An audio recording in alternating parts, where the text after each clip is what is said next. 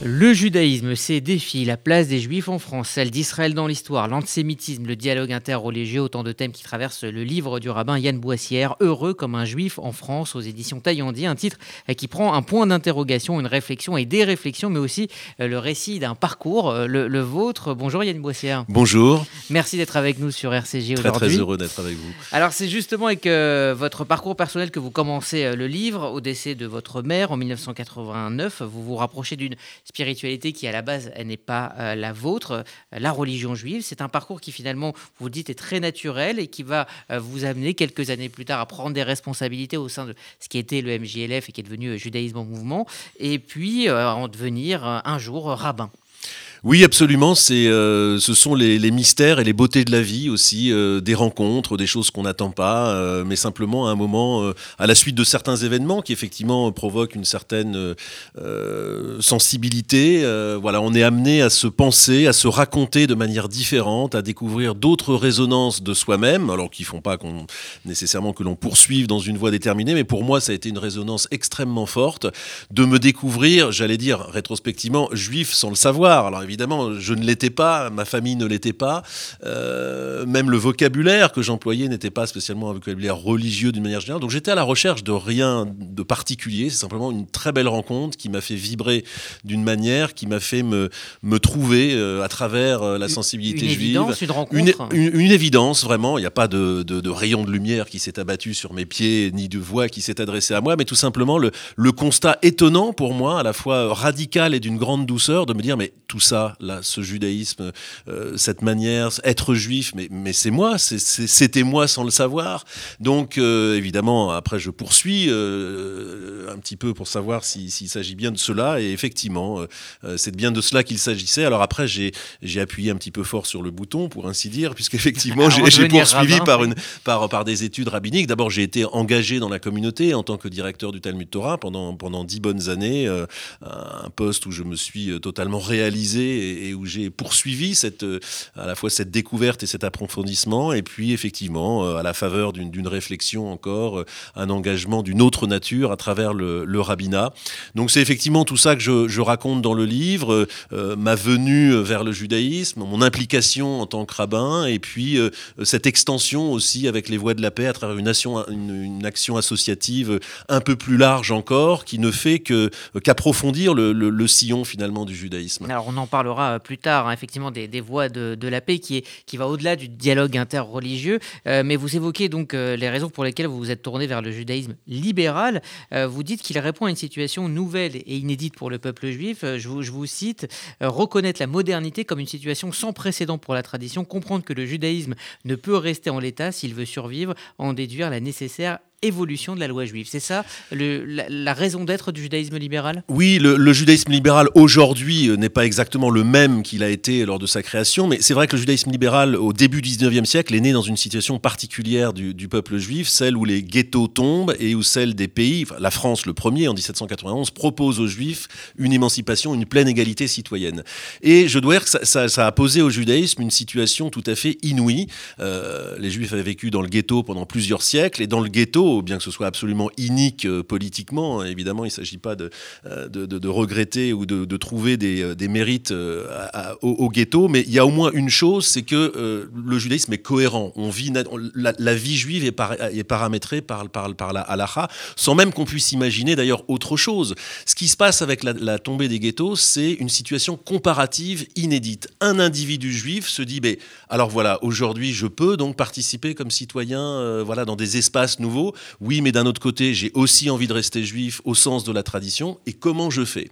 Là, donc, il y a eu plusieurs stratégies. Ce moment charnière pour le peuple juif s'est produit euh, à la fin du 18e et au début du 19e siècle. Et là, il y a eu plusieurs stratégies. Euh, je dirais, euh, enfin, une, stratégie qui n'en était pas, mais l'assimilation, comme disait Heinrich Heine, le, judaïsme n'est pas une religion, c'est un malheur. Donc, cette, cette idée que, effectivement, alors, lui-même d'ailleurs est revenu sur cette pensée, mais ça a été le choix, en tout cas conscient ou inconscient de beaucoup de juifs à Et puis, je dirais d'une manière plus religieuse, plus assumée, plus réfléchie, deux grandes stratégies. La stratégie qui a été celle de l'orthodoxie. Alors, on est on ment un petit peu rétrospectivement parce que tout ça, les, dénominations se sont dégagées plus tard, mais en tout cas, les choix étaient là en disant oui, être citoyen, c'est formidable, mais peut-être que c'est corrosif du judaïste, il faut recréer quelque part une cohérence dans des milieux plus clos. Et puis la stratégie du judaïsme libéral qui a été de dire ben oui, nous on a envie de faire les deux, on a envie d'être pleinement citoyen et on a envie de pleinement rester juif, mais de voir que si on mettait les deux choses sur la table au même moment, l'équation ne tenait pas telle qu'elle, euh, de manière très concrète. Hein. Je veux dire, si on est euh, le lendemain fonctionnaire et qu'on travaille le samedi, euh, quid du Shabbat, des aménagements très très concrets. Donc l'idée est née qu'effectivement il fallait faire évoluer partiellement certaines choses. Et donc l'idée du, alors ce qui s'est passé après, c'est que de, de, grands sages, Abraham Gager en particulier, par des travaux tout à fait savants, etc., a démontré que cette évolution d'abord était souhaitable, enfin certains le souhaitaient, mais en plus qu'elle était totalement légitime aux yeux même de la tradition, et de replonger dans des époques plus antérieures, pré-ghetto, puisque c'est vrai que le ghetto avait totalement figé la situation du, judaïsme dans les sociétés européennes, mais de montrer que les rabbins du Talmud n'avaient cessé de faire évoluer le judaïsme, que le judaïsme avait ses ressources pour complètement, euh, constamment évoluer. Alors pas euh, d'un coup de chapeau, pas selon nos désirs, etc. Il ne s'agit pas de faire un suivisme vis-à-vis de la société, mais que le judaïsme avait effectivement des ressources en lui pour de manière mesurée, argumentée par rapport à la halakha, faire évoluer les choses. Et donc aujourd'hui, là je, décrivais un petit peu l'historique, le judaïsme libéral a gardé quelque chose de cet ADN en se, posant constamment la question de savoir, bah, voilà, ce judaïsme qui est censé être pertinent pour nous aujourd'hui, pour chaque génération de juifs, euh, il y a 30 ans, c'est pas la même chose qu'aujourd'hui et c'était pas la même chose qu'il y a 100 ans, sans cesse reposer la question de en quoi on peut euh, euh, fine-tuner, je dirais, le, judaïsme en quelque sorte pour qu'il reste pertinent, parce que c'est ça la pertinence de l'alliance. Ce judaïsme est un trésor qui a quelque à nous dire encore aujourd'hui. Ça demande des petites adaptations et l'aspect le plus spectaculaire dont, chacun conviendra de, de l'importance, c'est effectivement aujourd'hui euh, les hommes et les femmes, ah, l'égalité des hommes et des femmes. Quand on rentre, dans, voilà, quand on rentre dans une synagogue libérale, aujourd'hui les hommes et les femmes prient ensemble, mais ce n'est pas seulement cet aspect visible, c'est tout simplement les, les femmes peuvent étudier de la même manière que les hommes, les mêmes matières, le Talmud. Les femmes peuvent évidemment devenir euh, rabbins. J'ai deux collègues euh, au MJLF euh, aujourd'hui devenus GEM, je dis ce mouvement, qui sont des femmes. voilà, c'est tout, tout à fait majeur. C'est simplement une bonne moitié de l'humanité qui, est réintégrée pleinement dans le l'exemption de la pratique, l'exemption d'obligation s'est transformée en interdiction avec les siècles et avec la sociologie. Ce qui est, ce qui est formidable, c'est qu'on a, on, a acheté au cours des siècles des idées qui étaient fausses. L'idée, par exemple, que les femmes ne peuvent pas monter à la Torah. Bon, il y, y a, des textes bien précis. Euh, alors, on va trouver effectivement des formulations dans des baraïtas un peu obscurs qui, qui, qui, expliquent ces choses-là. Mais de toute façon, c'est, euh, il s'agit d'exemptions. Donc euh, voilà, déjà une petite inégalité éventuelle, mais ces exemptions se sont transformées sans que personne ne le décide, en, interdiction. le poids de la sociologie, je pense, a pris le dessus sur la possibilité réelle des textes. Euh, donc, euh, avec le fruit d'une exégèse savante, je citais Abraham Geiger, mais il en, a été d'autres, on s'aperçoit qu'en fait, c'est est beaucoup plus dynamique qu'on veut bien en euh, disposer. Il y a cette fameuse phrase dans Talmud qui dit La loi existe, mais il n'y a pas de juge. Bien souvent, ce sont les hommes qui font écran, barrière, alors que les ressources de la loi sont, elles, tout à fait euh. Alors, votre livre va bien au-delà de, la, question euh, religieuse. Vous évoquez bien évidemment l'inquiétude, la solitude aussi de la communauté euh, juive face à la montée des actes antisémites ces 15 dernières années, avec deux dates clés l'assassinat d'Ilan Halimi et 2015 avec les attentats du Bataclan. Vous dites, je vais aussi là aussi vous lire, en 2015, 2015 a en quelque sorte réintégré les Français juifs dans la communauté nationale qui les avait, qui avait pris ses distances. Ils pouvaient avoir à d'être mieux compris dès lors que tout le pays vivait ce qu'il dénonçait depuis des années. Personne ne s'en est réjoui. Bien sûr, euh, il se trouve que effectivement, en gros, pour simplifier, depuis les années 2000, on peut prendre des, marqueurs et des repères antérieurs, mais depuis les années 2000, il y a un climat tout à fait euh, évident, une densification de, l'antisémitisme. Euh, ça correspond à la deuxième intifada, à l'importation du conflit israélo-palestinien dans la, culture politique française, la conférence de la fameuse conférence de Durban, qui assimilait le sionisme à un racisme enfin, on, l'a tous vécu, cette intensification, et puis qui se voyait dans les chiffres, l'augmentation massive des actes antisémites. Euh, il se trouve qu'effectivement, euh, et, donc, euh, sans parler de toute la séquence, effectivement, Ilan Halimi, Toulouse, ces, tous ces événements absolument dramatiques, il se trouve qu'en 2015, c'est la société française dans son ensemble qui a été touchée, et beaucoup de juifs, hein, moi le premier, mais beaucoup de, de quel qu'elle soit l'endroit d'où l'on parle, euh, ont trouvé, pas plus d'empathie, mais ont, vu qu'effectivement la société française commençait à vibrer sur des choses que nous, on ressentait depuis longtemps. Parce que ce qui a fait mal dans la, séquence antisémite précédente, ce sont les actes eux-mêmes, bien entendu, mais c'est surtout une absence d'écho. Euh, combien de manifestations euh, qui auraient dû mobiliser la communauté nationale? Par exemple, l'un des plus marquants, ça a été après l'assassinat des enfants aux Aratora à Toulouse. Euh, je veux dire, enfin là où c'est l'humanité, euh, certes juive en particulier, mais l'humanité en général qui aura dû réagir. Un enfant tué à bout portant euh, à l'âge de 8 ans, eh bien, effectivement, seule la communauté juive s'est retrouvée à manifester. Donc c'est ça qui a fait mal, c'est indifférente. Et en 2015, il y a eu une sorte de vibration commune, je dirais effectivement, qui n'a fait de bien à personne, mais qui a posteriori a peut-être rendu plus sensible la société française un certain nombre de dangers euh, très concrets qu'on vivait. Alors la, réaction de certains, ça a été euh, l'alia. Vous évoquez euh, cet alia vers, Israël. Vous dites que si le gouvernement français sous l'ère Jospin n'a pas été irréprochable, un peu timide, euh, en essayant de ne pas faire de vagues. La République est désormais euh, irréprochable cette fois. Et le cœur de votre livre est de dire que finalement les Juifs en France ont leur place et ils doivent continuer euh, leur histoire. J'ai tenté de dire au combien, après 2000 ans d'histoire, leur place est ici. Oui, alors revenons sur le, sur le gouvernement. Je dirais que c'est l'une des grandes différences, à mon avis, entre la situation actuelle, où l'antisémitisme existe, et les années 30. Il y a tout souvent eu cette, cette comparaison sur les années 30. Mais la grande différence, c'est qu'il y avait à l'époque un antisémitisme culturel très fort dans, les élites, mais un antisémitisme d'État, qui a donné, enfin, qui a dérivé ensuite par des, politiques tout à fait explicites avec le, régime de, Vichy. Aujourd'hui, on n'en est pas du tout là. Je dirais que l'État est remarquablement irréprochable en termes de dispositif euh, légal, en termes d'affichage politique. Euh, c'est une énorme différence entre aujourd'hui et, les années 30. il y a deux problèmes. C'est que euh, politique irréprochable de ne veut pas dire que le reste de la société n'est pas sujet à l'antisémitisme. C'est toujours été l'un des problèmes.